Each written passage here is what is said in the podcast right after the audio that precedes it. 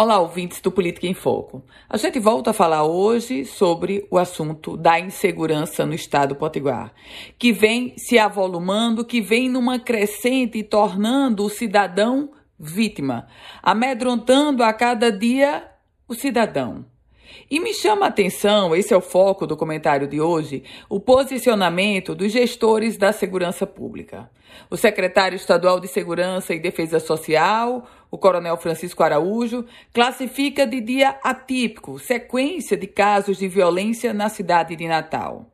O comandante-geral da Polícia Militar, o coronel Alarico, em entrevista concedida a mim, ele também disse que os casos de violência não ganharam grande volume. Ora, mas isso não é o visto no dia a dia.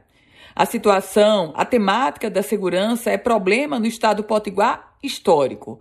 Mas o que chama a atenção nessas últimas semanas é a crescente da insegurança, seja com assalto à mão armada para pessoas que caminham na Avenida Afonso Pena, seja com tiroteio à luz do dia em cruzamentos da cidade de Natal, seja com carros tomados de assaltos recorrentes em um mesmo ponto no bairro de Lagoa Nova, enfim, são casos e casos e casos. E os gestores da segurança, de uma forma geral, tentando suavizar uma realidade que está posta para todo o Potiguar.